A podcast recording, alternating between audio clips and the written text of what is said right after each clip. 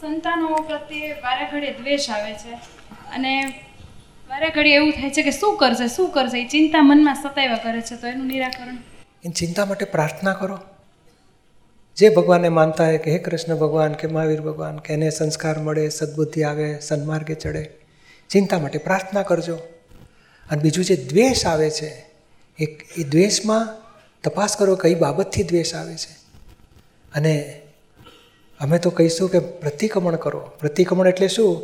એક સાદું વાક્ય કહું કે આપણે નિશ્ચય કરવો. જે ભગવાનને માનતા હોય, હે ભગવાન, મારા મનથી, વાણીથી, વર્તનથી કોઈને દુઃખ ના આપું, એ મને શક્તિ આપો. અને પછી, દુઃખ અપાય એવી વાણી બોલાય છોકરા જોડે. દુઃખ અપાય એવું વર્તન થઈ જાય. અથવા એવા મનમાં વિચાર પણ આવે કે એને દુઃખ થાય એવું છે. તો એની મનમાં માફી માગો કે, હે ભગવાન, મારાથી આવા અવળા વિચાર થઈ ગયા. દિલથી હું માફી માગું છું. મને માફ કરો. આવી ભૂલ નહીં કરવાની શક્તિ આપો. આ ભૂલ થઈ ગઈ પહેલું વાક્ય, આવી ભૂલ માટે હું માફી માગું છું, મને માફ કરો.